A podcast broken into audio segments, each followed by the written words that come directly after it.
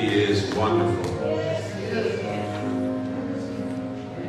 All praise be to the King of Kings, to the Lord our God.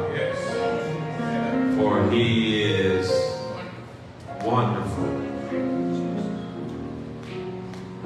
Hallelujah. Salvation and glory.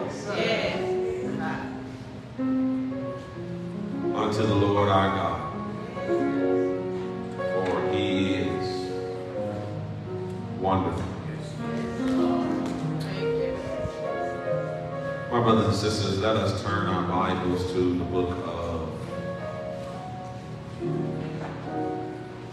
Let's raise it to the book of Deuteronomy first. You can find it in your Pew Bible on page 127. Deuteronomy chapter 6, verses 4 through 9. Deuteronomy chapter 6, verses 4 through 9. 127 in your Pew Bible. 126 in your Pew Bible. 126 in your Pew Bible.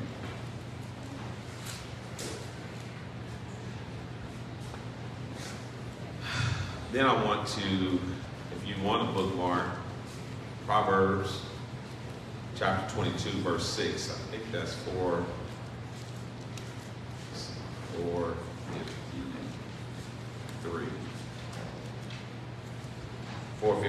453 in your Pew Bible. You just want to put your thumb there, that'll be fine.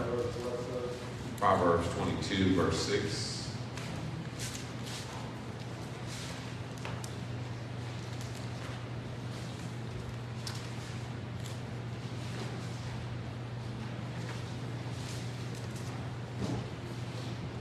Four fifty-three in your Pew Bible.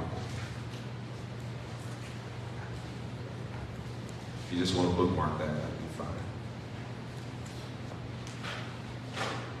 Deuteronomy chapter 6, beginning with verse 4 through verse 9, reads thus wise. Hear, O Israel, the Lord our God, the Lord is one. Love the Lord your God with all your heart and with all your soul and with all your strength. These commandments that I give you today are to be on your hearts. Impress them on your children. Talk about them when you sit at home and when you walk along the road, when you lie down and when you get up. Tie them as symbols on your head, on your hands, and bind them on your foreheads. Write them on the door frames of your houses and on your gates. Proverbs 22, chapter 6. I'm going to read the King James Version of it, which says, Train up a child in the way they should go. And when they grow old, they will not part from it. Train up a child in the way that they should go. And when they grow old, they will not part from it. You may be seated in the house of the Lord. Dear God, we come to the moment in which we seek, oh Heavenly Father, to hear from what you, the Lord of hosts, has for your people. We, oh Heavenly Father, bend our ear toward heaven There we ask, oh Heavenly Father, that you speak to us. Use my vocal cords as an instrument for your prophetic voice. Let the words of my mouth and meditations of my heart be acceptable in thy sight, O Lord, my strength and my redeemer. I decrease now, that you might have increase in me. In Jesus' name, I ask it all. The people of God said, Amen. Amen. Amen. My brothers and sisters, I want to begin today talking about a toxic village. A toxic village. And as we are talking about this, remember our theme for this year is focus on the family. And as I speak to you today, uh, looking at the crime statistics this morning, June 30th, we're looking at around, yeah, we're at 97 uh, homicides. And uh, 20 on June the 30th last year, we were at uh, 73 homicides, and we ended the year last year with 170 homicides. I think uh, in 2020, we were at this time this year at around 93 homicides. Uh, so we're on course for breaking the record from last year in homicides. 72% of those that have fallen uh, have fallen uh, the hand of gun violence. 72% of those were black males. 10% of those were black females, which adds to 82% of homicides in Kansas City were black people. And uh, our son, uh, Daryl Epperson, uh, we pray to God that God deliver, excuse me, that, that God delivers him.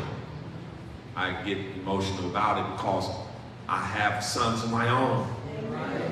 And, and, and, and they can't seem to understand uh, that uh, the devil is going to and fro, seeking on whom he can devour. And if your soul, help me, Holy Ghost, is not anchored in Jesus, you, you, you, you can be a target of the wolf. Amen. And, and there are African proverbs. Now, I know what we're used to, and I'm going to try to get these right, but there is the, the Banyoro tribe says that a child does not grow up only in a single home. The Bahaya tribe says a child belongs not to one parent's home. The Kijita tribe and the Kiswahili tribe says a child upbringing belongs to the community.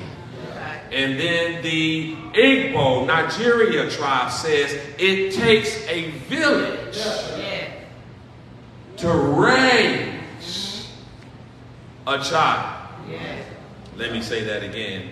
That's not a biblical proverb, that's an African proverb that uh-huh. says that it takes a village to raise a child. I just want to say it one more time because I want us to get this, this understanding of what it is that we're talking about. It takes a village. I, I, I can provide a good home uh-huh. for my child. But that's not enough in raise them. I can put a child in a two-parent household. But that's not enough in raising them. I can give a child uh, uh, financial stability. But that's not enough to raise them. I can put my child in the best schools. I wish I would just go with me. And that's not enough to raise them. I can set them up in a powerful network where you have doctors and lawyers and avenues in which they can do anything with their life. But that's not enough. Uh-huh.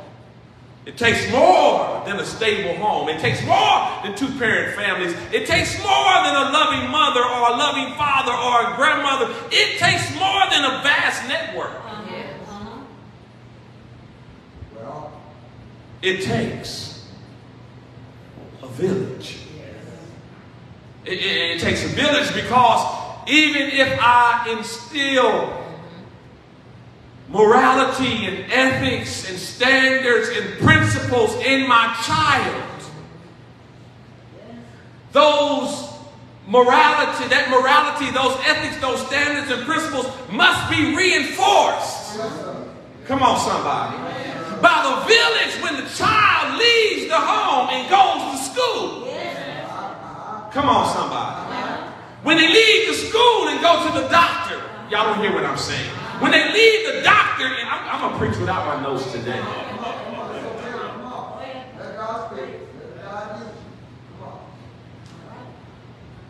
Now listen here, coach. Since you got my son on Sunday, you pastor him, okay? You pastor him on the football field, okay? Since you sending him and you taking Sunday from me, then that means you must pastor him. Now you want the job, you got it. Mama and daddy, if you think being on the football field is more important than hearing the word of God, then you know what? Your pa- don't call me in calamity. Call your football coach. Now I'm mad now. because I got to compete with a football when I'm trying to teach you the one that can help you. Come on, somebody. And I got you got the audacity to compete with we, we in here over here at Central Christian Church while they over there on Central Football Field. And we fight for parking.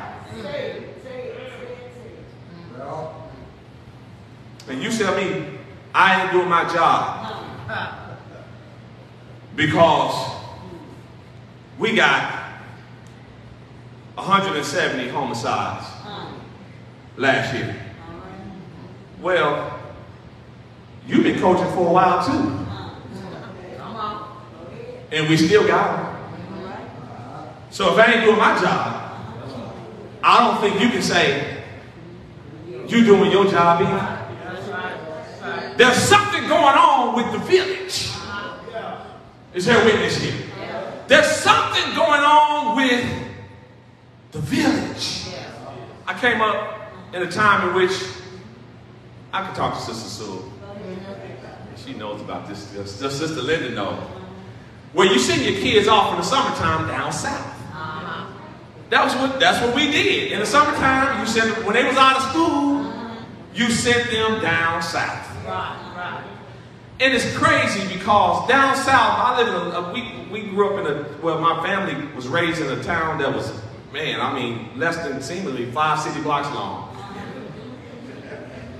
But it was so big to us because down in Waterproof Louisiana, for you city folk, down in Waterproof Louisiana, a kid could be a kid. And so you was in more danger of the mosquitoes than you were of people. Can y'all talk with me a little while? And you know what? It was, it was coming being a city kid going down south. It was always strange because my cousin, Kalisa, see, I'm glad you're here, Kalisa. She would take us walking across town. And Kalisa would take us a walking across town. And when we walking across town, every house, hi, such and so and so, hi, such, and as a city boy, I'm like,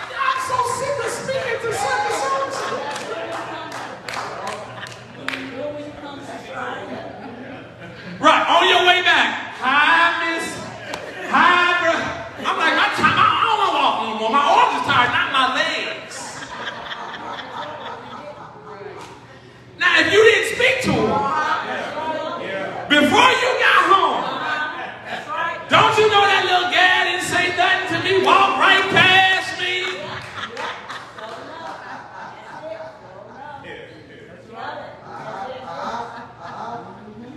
It, it, it was a different time. It was a different world. But what I realized is that we were all accountable. Y'all not going to help me preach today. We were all accountable for each other. Is there a witness here? And they might not have known your name, but they knew who you belonged to. Is there a witness here? And they didn't have to call. We only had one sheriff. And he was a part-time fireman and a part-time deli, uh, deli shop guy. because we didn't really need a whole lot of police. Let me tell you who the police was. The police was your parents. Now all this stuff about you guys not putting your hands on me, that, that, that didn't go down down there. Anybody could whoop you down there. Now here's what you hope. You hope they don't have to whoop you. Because if they whooped you, then guess what? You embarrassed your family and you had a whooping waiting on you when you got home. All this stuff about you cussing out the teacher, that didn't go back then. Because more than likely, you passed the teacher's house four times walking across town. Uh-huh. And your teacher taught your grandmama and your mama and your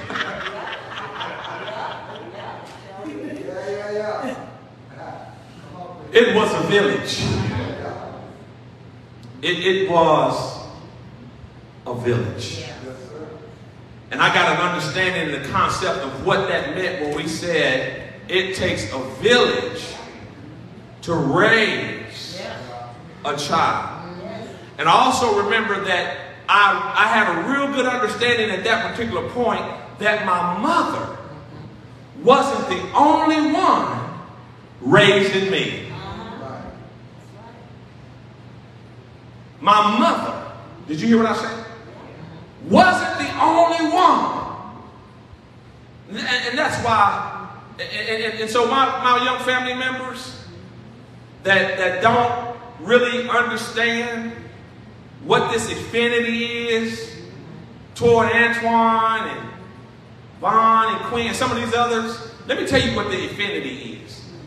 All of them have a stake in my growth and development.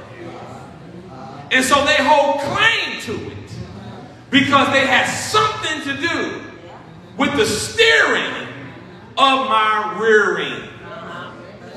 Am I saying anything to you? And so they can say some stuff to me. And I'll respond. Not because, I mean, I, I yeah, I, I, I got a few plaques on the wall. I've been a few places. I got a few people that know my name. But when grandma called, I gotta stop what I'm doing. Y'all, am I preaching too? I'm going too far. I'm talking about a village. I'm talking about, I'm talking about, I'm talking about having a sense of debt orientation. Meaning that I go through life as if I owe. I, I don't go through life as if something is owed to me. I go through life as if I owe. Because if it had not been for that village looking out for me, making sure I was doing the right thing on the right path, if it was not for that village that inspired me to go far in life, despite my adversity, y'all not to make me preach this morning. Because adversity exists in the midst of villages. I, I didn't know, I didn't know that I was in a place that was the epicenter of Jim Crow. Mm-hmm. I mean, that was happening, but the village took care of me.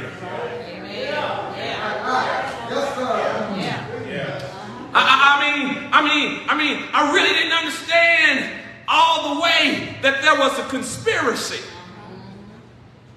to to marginalize African Americans and limit them to a particular income and limit them to a particular household or a particular area called redlining. And there was a it was well documented scheme and plan to keep us out of home ownership, which locked us out of financial fortitude that we could be able to provide for our families like the rest of the world. I didn't know what was going on, but the village.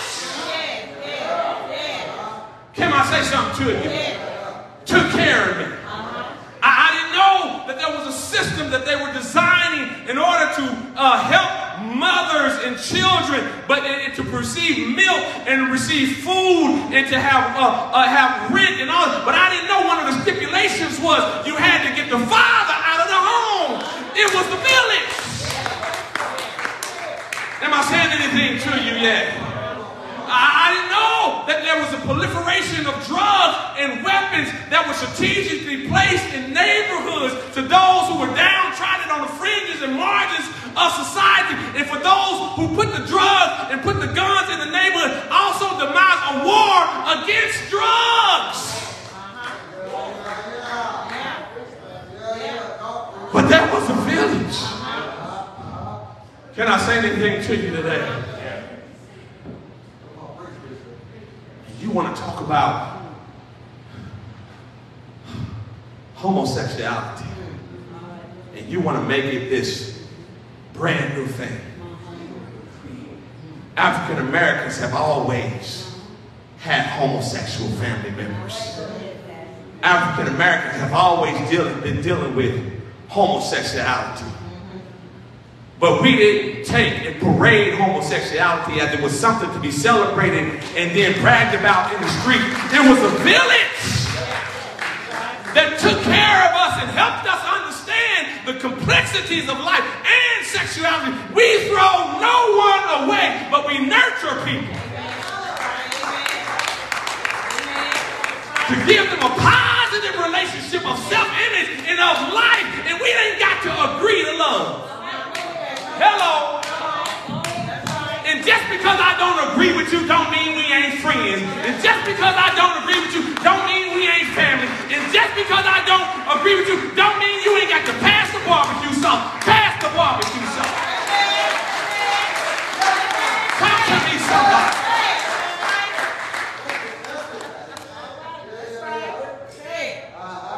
It's about a village. It's about recognizing there's a true enemy out there. And that enemy seeks to destroy and kill every one of us. And the enemy is, is, is inclined to take every one of us out. But if we can stick together, if we can work together, if we can love together, if we can live together, if we can be together, listen, we're we listen, we, we, we're evidence. Come on, somebody.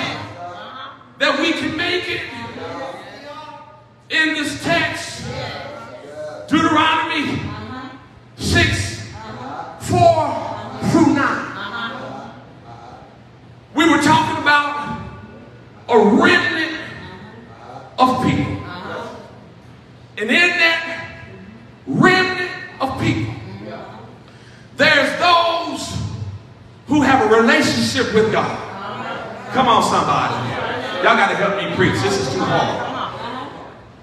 They have a relationship with God. Regardless of what's happening on the outside world. It is their relationship with God that gets God's attention. And God talks to the village and says to the village, Love thy God with all their heart, with all their soul, with all their mind. And then when you get done loving that, listen, tell your children about me. Talk to them about the Lord. At your dinner table, talk to them. Along the path, talk to them. Post it on your forehead. Before you go down to sleep, talk to them. Before you raise up, talk to them. Tell them about the love of God. You know what that means? if you tell them about God at your address, and I tell them about God at my address, And down on the north side, they know about Jesus. And on the west side, they know about Jesus. On the east side, they know about Jesus. On the south side, they know about Jesus. And everywhere they go, there's somebody out there looking out for them that know something about Jesus.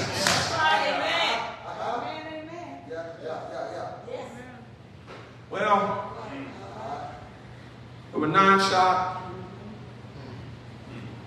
Three, I think, died. Yes, sir. Corner of 57 in Prospect. Yes, sir. That was heartbreaking. But let me tell you what was even worse. They interviewed the mother.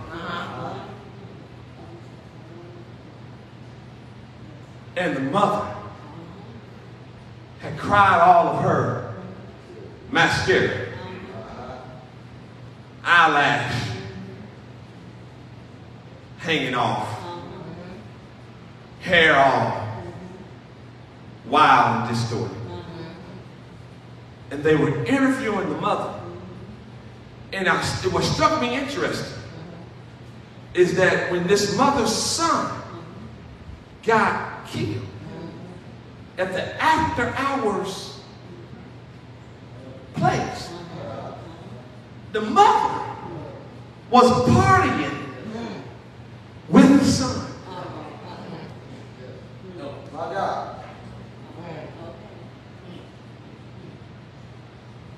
It was bad enough that she saw it. I mean, it was bad enough that he died. It was worse that she saw it. There's something toxic about our village. Can I talk to you a little while? There- there's something toxic about our village. When you think good parenting and creating a bond is smoking a blunt with your son, it's something toxic. Oh, it's, it's getting quiet up in here.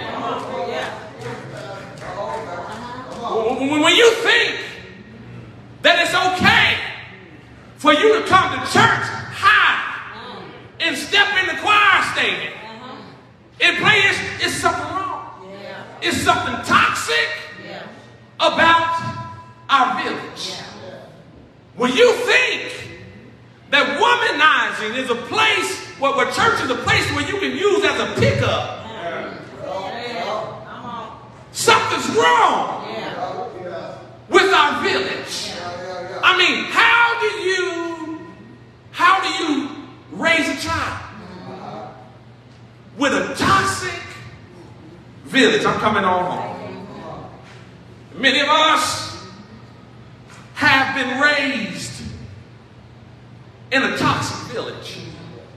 Many of us have come out of some poverty stricken circumstances.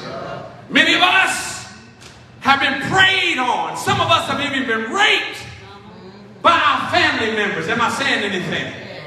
Some of us have been abused at a very young age. Some of us have a very short memory of a childhood because we've had to take care of our siblings.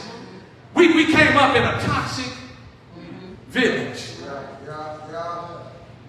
Well, what do you do?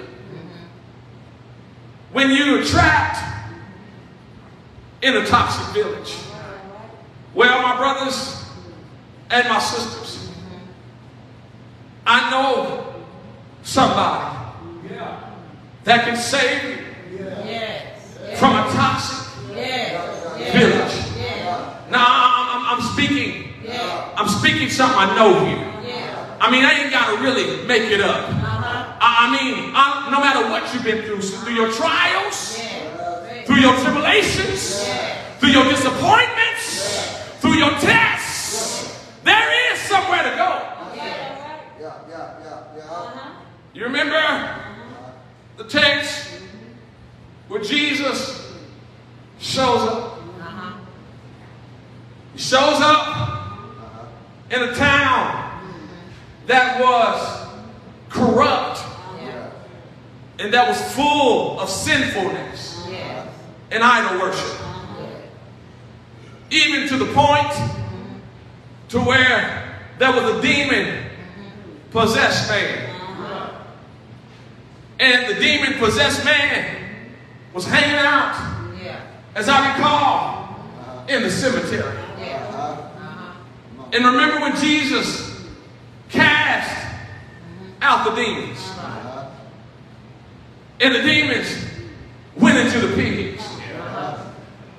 And because the pigs would rather cast themselves over the cliff than to live with the demon, they cast themselves over. And it was that toxic village that asked Jesus to leave and even threatened to throw Jesus over the cliff. Well, it kind of reminds me of the situation we're in right now, where folks are telling you that you are not be able to follow a white man's religion, and that uh, Christianity is about control and putting you in bondage. I mean, that's the toxic village way of saying, why don't you and Jesus throw yourself over a cliff? But I got news for you. Saw Jesus somewhere around the village of my home. And I didn't tell Jesus to leave, but I told Jesus to come on in. I got some toxicity in my house. I got poison all around me. But I heard that you was one that knew how to specialize in impossibilities. I'm preaching to myself right now. Trial right now and you need somebody to help find your way through? Well, I asked Jesus to come on in my life. And he entered in my village. And I was able to straighten myself up. I was able to look like I was somebody. I was able to look like I was going somewhere. I was able to speak like I had something to say.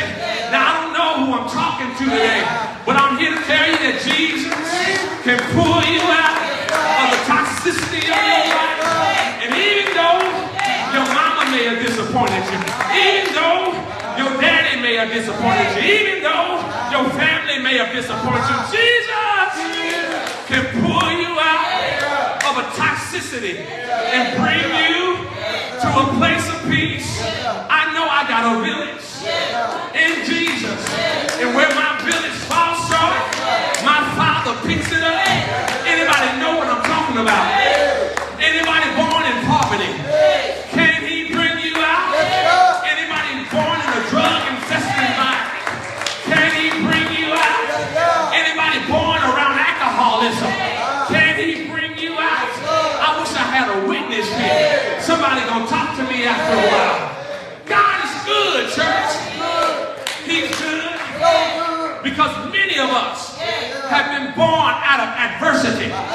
Y'all don't hear me. But I thank God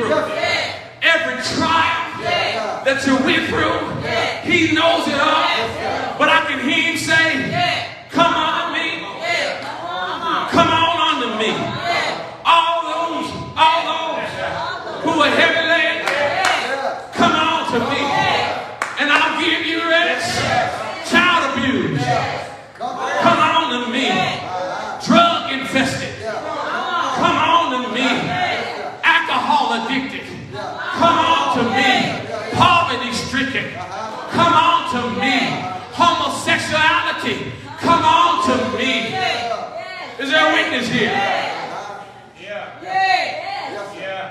What makes you great? And I'll close. What makes you great is despite the circumstances Yeah, yeah, yeah. that you came out of.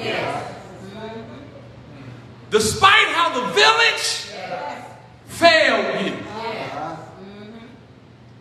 you made it. Yes, sir. Yes, sir. Uh-huh, uh-huh. The church ain't full of folk who ain't never been through nothing. Uh-huh. The church are full of folk that have been beat up, beat down, and put down. But the reason why we praise is because despite, hey, what we've been through, we still stand. Only Jesus